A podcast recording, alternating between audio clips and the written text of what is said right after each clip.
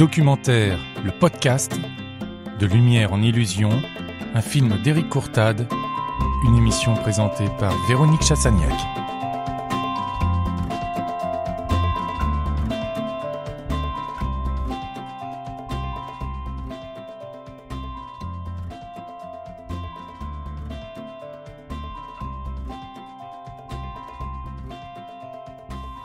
Éric Courtade, bonjour.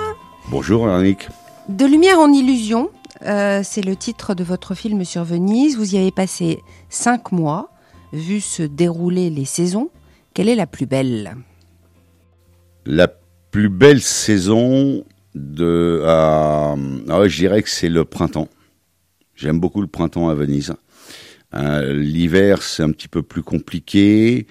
Euh, L'été c'est un petit peu trop chaud. On est quand même dans une ville où il y a énormément d'eau, donc euh, la chaleur, l'humidité ambiante, etc. est très rapidement éreintante. Euh, L'automne, euh, c'est moyen. Donc finalement, pour moi, le printemps paraît être la meilleure saison pour y aller. Oui. Alors on parle beaucoup de, de, de la lumière de Venise. Qu'est-ce qu'elle a de particulier? Bah, C'est un petit peu le sous-titre de mon film, de Lumière en illusion. C'est euh, justement, en tant que photographe, c'est vrai que ce qui m'a fasciné à Venise, c'est le côté photogénique de cette ville. Il faut savoir la capturer, il faut savoir euh, l'interpréter aussi photographiquement. Et, euh, et en effet, c'est une ville qui capte une lumière incroyable, euh, de par ses palais, de par ses mosaïques sur les palais à l'extérieur, les reflets sur l'eau que l'on a partout dans tous les canaux. Il faut jouer avec les et alors, ça c'est les saisons aussi, c'est suivant les saisons. Tel canal est éclairé ou pas, euh, telle façade est éclairée ou pas. Et c'est vrai que c'est un c'est un euh, c'est un endroit extraordinairement photogénique. À quoi c'est Est-ce que ça peut être aussi lié à sa situation euh, géographique euh, son orientation, euh, sa distance par rapport à la terre, euh, ferme, j'entends? Non, je pense pas que ça soit par rapport à ça. C'est simplement parce que c'est une ville qui est posée entre entre de l'eau entre l'eau et le ciel. Et du coup, bah, il y a des réflexions dans tous les sens, de lumière, de luminosité en permanence. même quand il fait mauvais, il peut y avoir des luminosités incroyables. Je me rappelle un orage qu'il y a eu sur sur Venise pendant mon tournage.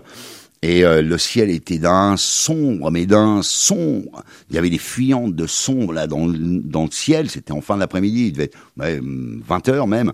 On était en, on était en bateau là sur la lagune et le ciel s'est complètement assombri et la mer est devenue complètement verte, mais verte émeraude. Comme, euh, la- comme un verre de bouteille, ça donnait. Puis alors avec ces, mais, ces, ces couleurs un petit peu ocre qu'on peut rosé qu'on voit sur certains euh, bâtiments, ça donnait quelque chose de enfin c'était un tableau quoi c'était vraiment un tableau non c'est je pense que c'est lié au fait que c'est entre l'eau et c'est vraiment une ville qui La est posée entre l'eau et le ciel, ouais. Est-ce que c'est facile de tourner euh, dans cette ville qui, qui a été filmée euh, des milliers de fois? Oui c'est facile euh, filmer euh, les extérieurs c'est facile bon après euh, bah, il faut savoir regarder interpréter cadrer c'est toujours le même truc le même principe mais non c'est une ville qui est assez facile par contre le rapport avec les Vénitiens est plus compliqué parce que les Vénitiens d'abord sont peu nombreux aujourd'hui, ils sont 50 000. Le rapport avec les gondoliers est particulièrement compliqué parce que c'est quand même les rois de la planète hein, à Venise. Euh, c'est eux qui, euh, nous sommes les maîtres du monde, quoi. Donc c'est un petit peu ça. Ils sont très sympas avec les touristes, mais en même temps, euh, vu ce qu'on leur paye la- le tour de gondole, euh, ils peuvent être sympas euh, pendant un quart d'heure ou pendant 10 minutes à 100 dollars, à 100 euros les 10 minutes. On peut, on peut être sympa avec les, les touristes qui montent dans la gondole. Mais c'est vrai que le Vénitien est particulier. Alors faut l'appréhender. C'est comme tout. Il faut y passer du temps. Et euh, moi, comme pour oui, euh, l'appréhender pour l'apprivoiser en fait, c'est ça. Et donc on, en fait, on se rend compte que euh, bah, euh, ils nous voient passer, ils se disent bah tiens lui c'est pas qu'un touriste. Donc au fur et à mesure, ils nous intègrent dans leur champ visuel, dans leur quotidien. Et du coup, à un moment, ils commencent à s'intéresser à nous et nous demandent en effet euh, euh, ce qu'on fait là aussi. Euh, on peut aller vers eux, on, peut- on les salue. Mais là, il faut beaucoup plus de temps pour les euh, pour avoir un contact réel avec euh, avec ces gens-là. C'est un petit peu plus compliqué, ouais. Est-ce qu'on peut dire que les Vénitiens sont jaloux de leur ville? Ah, c'est une question originale, ça. Euh, je pense pas qu'ils soient jaloux de leur ville. Non, ils sont fiers de leur ville. Ils sont euh, amoureux de leur ville et euh, ils savent, oui, ils savent essayer de la protéger, ils savent essayer de la préserver. Et euh, malheureusement aujourd'hui, c'est vrai que le, tourisme de masse euh, fait de Venise euh, une sorte de, j'allais dire presque parc d'attractions, grand musée à ciel ouvert, etc. Que malheureusement ils, ils préfèrent quitter Venise et laisser leur, leurs appartements en location. je ne vais pas citer de marque, mais au jour le jour et euh, parce que ça leur rapporte plus d'argent de louer leur, euh, leur appartement, sauf qu'ils sont plus dans Venise. Euh, donc il y a, on a perdu, ils ont perdu, on a perdu plus de 100, 110 000 Vénitiens en, en moins de 60 ans. On est passé de 160 000 à 50 000 environ. Donc c'est quand même un, vrai problème. Euh, voilà, c'est euh, non, ils sont pas jaloux de leur ville, non, je pense pas. Au contraire, ils sont, euh, je pense qu'ils sont plutôt amoureux, fiers de leur ville, mais euh, je pense qu'ils savent pas suffisamment bien la gérer. Alors ça commence, hein. ils sont ils sont battus contre le les, les paquebots gigantesques, ils sont battus contre contre bah, la destruction progressive des il faut savoir quand même, c'est une ville qui est posée uniquement sur des rondins de bois, quoi.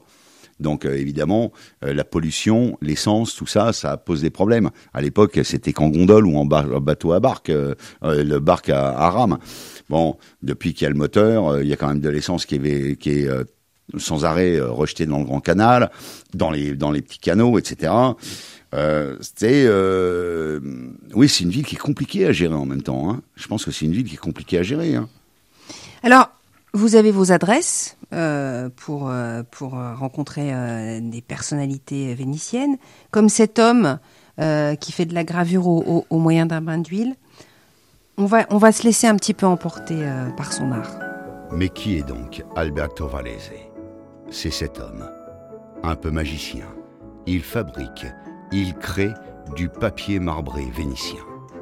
Cette technique originaire d'Iran arrivant en Europe au XVIIe siècle sous le nom de papier turc. Bien difficile à maîtriser. Beaucoup de passion et de ténacité pour obtenir, après des années d'expérience, un résultat étonnant.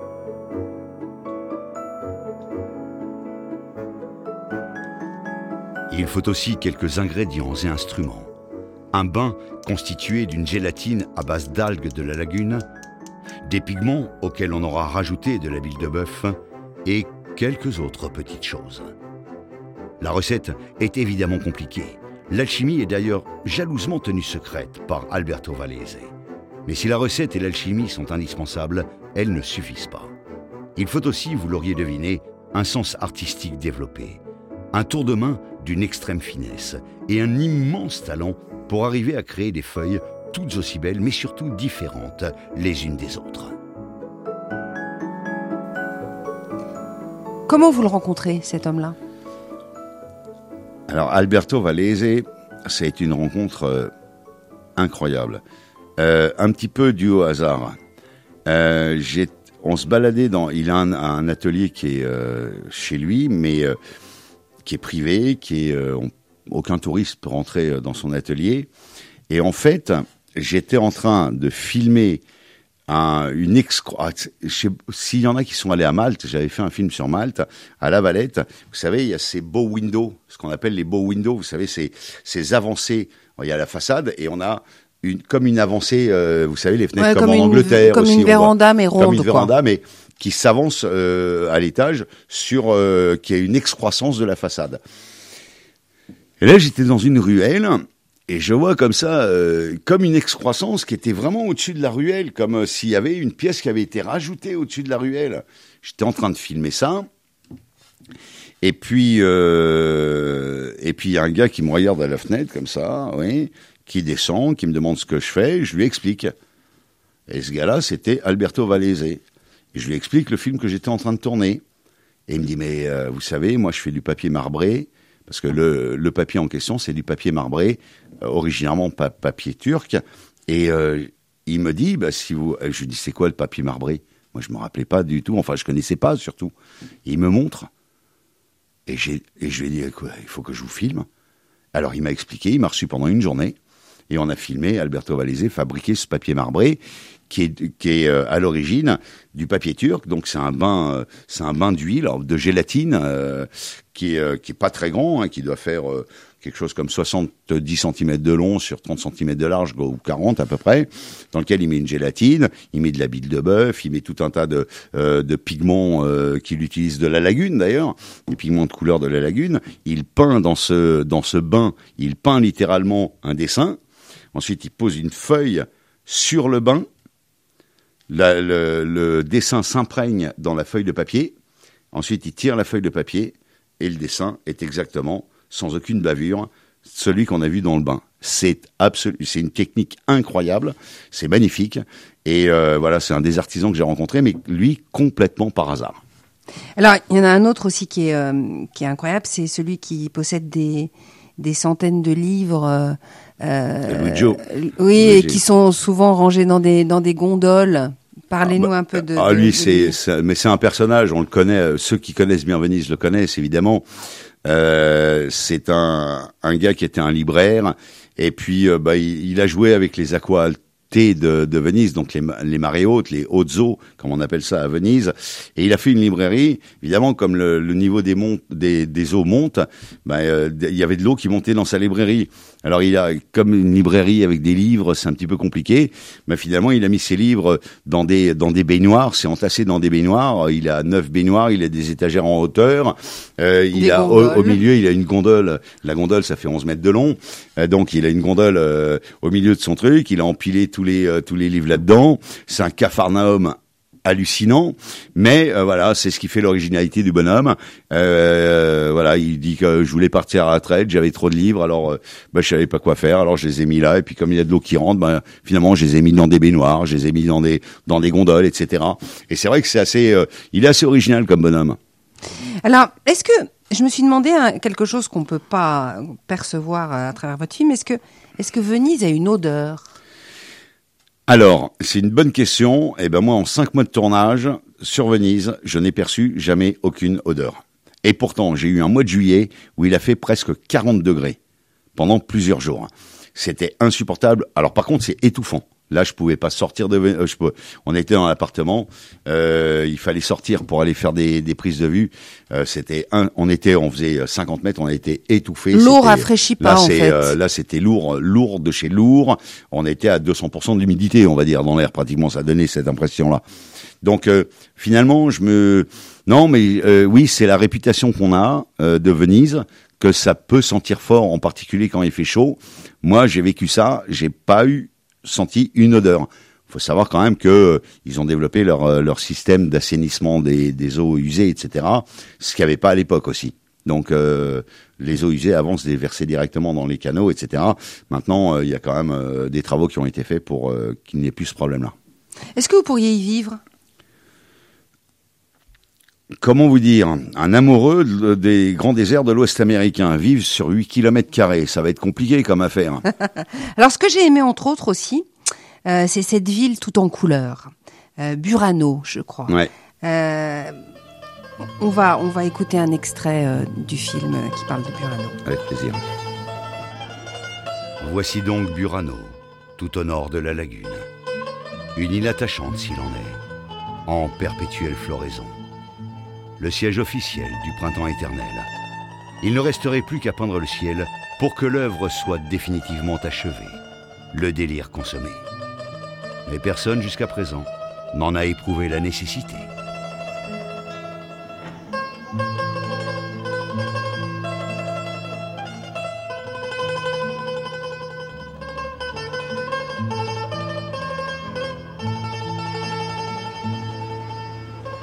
Fait bon vivre à Burano, dans le calme et la quiétude d'un quotidien qui a toujours été étranger au faste et aux excentricités de la Vénitienne. L'île de Burano fut habitée bien avant Venise, dès l'époque romaine, mais ne connut jamais qu'un destin effacé. Celui d'une petite île de pêcheurs besogneux, dont aujourd'hui les maisonnettes colorées nous disent toute la fierté qu'ils ont de cette simplicité. Alors, Burano, c'est c'est euh, il y a une légende euh, derrière ces maisons bleues, jaunes, magnifiques. euh, c'est laquelle? Alors, la, lé- la légende, c'est que une femme qui s'appelait Louisetta, c'est un jour a décidé de peindre sa maison de couleur, d'une couleur vive, pour que son mari, quelque peu, comment dirais-je, euh, Volage volage. Oui, c'est pas volage le terme adéquat, mais qui, euh, qui fait pas, euh, qui fait pas spécialement attention après des soirées arrosées, rentrant chez lui, comme il n'y avait pas de numéro sur les portes à, à Burano, bah Louisetta avait souvent tendance à retrouver son mari dans le lit de sa voisine. Voilà. Alors donc, pour que son mari se rappelle bien la maison où il habitait, elle a décidé de colorer, de peindre toute sa façade. Et puis, euh, du coup, euh, toutes ses toutes ses amies de l'île solidaires ont chacune peint leur façade d'une couleur différente. Et euh, du coup, euh, ben, ça a poussé à l'exil euh, le mari volage, pour employer votre terme. Et, euh, et voilà. Mais ça, vraiment, c'est est-ce que c'est la réalité? Est-ce que c'est une légende? Il y a un autre fait qui raconte que euh, toutes ces maisons ont été peintes de couleurs toutes différentes les unes des autres parce qu'il n'y avait pas de numéro sur les. Alors c'est, ils n'avaient pas inventé le numéro à l'époque. Donc euh, du coup, ils ont juste peint leur maison de couleurs différentes pour savoir où chacun habitait en fait. Et euh, ça, ça a remplacé les numéros euh, que nous on a l'habitude d'avoir sur les, les portes de nos maisons. Donc, euh, mais, mais la, la- la- je préfère beaucoup l'histoire de la légende. hein. Ce qui aurait pas été sympa, c'est que sa voisine et toutes les autres peignent la, de la même couleur. De la même couleur, ça aurait, ça aurait été original. hein. Mais c'est vrai que quand on arrive à Burano aujourd'hui, et, euh, et c'est ce que je dis dans mon commentaire, aujourd'hui, quand on arrive à Burano, on est, on est vraiment éberlué par la- l'avalanche de couleurs, à la fois vives, pastel, etc. qu'il y a, et on se dit, mais finalement, pourquoi il n'y a pas un cinglé qui a peint le ciel par derrière? Parce qu'il manque plus que ça en fait au décor. On va changer la couleur du ciel. Au lieu de le mettre en bleu, on va le mettre en vert. Et puis ça fera, ça fera. Et là, le, délire est totalement consommé quand on va. euh, quand... Mais non, Burano, c'est vraiment, euh, c'est hors norme. C'est hors norme. Mais c'est un petit village, une petite île de pêcheurs, une petite île de dentelières. On y rencontre encore des, des vieilles dentelières qui fabriquent de la dentelle. Malheureusement, bah, il y a plus de jeunes qui ont, de jeunes filles qui ont envie de faire de la dentelle. C'est plus, euh, donc ça, c'est quelque chose qui risque de se perdre au profit des euh, contrefaçons ou euh, fabrications asiatiques, on va dire. Est-ce qu'il y a des choses qu'on filme pas à Venise? Ah bah il y a des choses qu'on filme pas, oui. Ah oui, il y a- il y a beaucoup de choses qu'on filme pas. Il est extrêmement dur de filmer un intérieur de palais privé, par exemple, pour des raisons euh, probablement historiques ou le contenu de ce qu'il y a au mur, je sais pas. Mais j'ai été invité dans plusieurs palais et à chaque fois j'ai voulu sortir euh, la caméra ou demander, j'ai demandé l'autorisation de sortir la caméra. Chaque fois ça a été un non, quelle que soit la, qualité de la relation que j'avais avec la personne, euh, ça a été à chaque fois non. Mais j'ai jamais su pourquoi. On a toujours, ça a été botté en touche. Moi, je pense que c'est parce que, ben, voilà, il y a peut-être des, des tableaux, des œuvres euh, qui devraient pas être là, ou enfin, je sais pas. hein. je, je me suis posé la question. J'ai pas la réponse. J'ai pas la réponse. Mais euh, ça, c'est compliqué à, filmer les, palais. Euh, on m'a pas donné l'accès à la Fenice. Bon, c'est dommage. J'ai pas pu filmer l'intérieur de la Fenice. Mais en même temps, euh, bon, ça m'a permis de. Bon, la Fenice, tout le monde l'a vu de toute manière, donc ça. Et puis on la voit toujours à vide, alors que ce qui est intéressant, c'est de la voir au, moins avec un concert, à vide et avec un, un public et un concert. C'est ça qui est intéressant. Et pourtant, malgré les, euh, parce que j'ai filmé un, j'ai filmé un artisan qui s'appelle Garino Lovato, euh, qui est euh, qui est quelqu'un qui fait euh, des masques, qui fait des sculptures gigantesques. C'est lui qui a refait toutes les sculptures à l'intérieur de de la Fenice. Donc c'est la salle, la grande salle de, de théâtre, de, de théâtre, et euh, de, Venise. concert, hein, euh, oui. De Venise, c'est euh, une salle qui est magnifique. Mais malgré ces introductions, j'avais même l'introduction par le chef d'orchestre du euh, de l'orchestre de la Fenice. Ben, malgré ça, le conservateur euh, n'a pas m'a pas autorisé à filmer. Donc oui, il y a des choses qu'on peut pas filmer comme ça. J'aurais voulu aussi, mais après mon film, il faisait deux heures ou trois heures parce que Venise, ça, on peut, il y a de multiples façons de filmer Venise. Il y a euh, comment on évacue les déchets, par exemple, les poubelles, comment ça se passe quand même. Euh, la police, comment ça fonctionne? Euh, Vous savez qu'il y a des radars. les, policiers sont avec des radars sur le Grand Canal pour euh, pour voir les excès de vitesse des bateaux sur le Grand Canal. Comment ça se passe avec les les, pompiers? Comment ça se passe avec les ambulances? Il y a tellement de choses à raconter sur Venise. C'est sans fin. Est-ce que vous pensez que vous avez fait des adeptes, enfin en tout cas, est-ce que vous pensez que vous avez incité des gens à aller à Venise? Mais écoutez, quand vous avez 80% du public qui vient voir le film et qui est déjà allé à Venise, la seule incitation qu'on a, euh, c'est euh, oui, on incite quand même dans les 20%. Il y en a plein qui disent, euh, eh ben, évidemment, moi je vais aller voir Venise. Bon, je sais pas plus tard que cet après-midi encore. J'ai une personne qui m'a dit, euh, ah bah oui, euh, euh, je prends, je prends tout ça et je vais, il faut que j'aille à Venise. Vous m'avez euh, complètement euh, euh, décidé à aller à Venise. Non, c'est un, c'est, euh, c'est une destination qui est facile parce qu'elle est pas, elle est pas chère. Enfin, pas chère, c'est une manière de parler, mais en tout cas, elle est pas loin de chez nous. Donc, on peut y aller en deux, trois jours. Euh, on voit des choses qu'on ne verra pratiquement jamais ailleurs.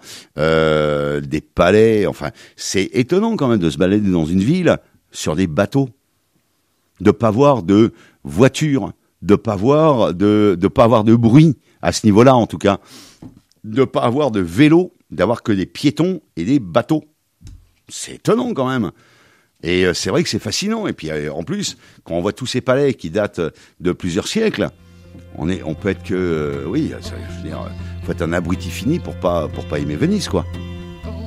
Et c'est pas votre cas, et c'est pas notre cas non plus quand on voit votre film qui, qui donne très envie d'aller à Venise. Je rappelle qu'il s'appelle De lumière en illusion euh, et qu'il est en ce moment euh, dans la tournée documentaire et que vous serez euh, tout le mois de janvier sur la région parisienne. Tout à fait, à côté de chez moi en plus. Donc Voilà. je suis très heureux. Voilà. Merci beaucoup. Merci à vous.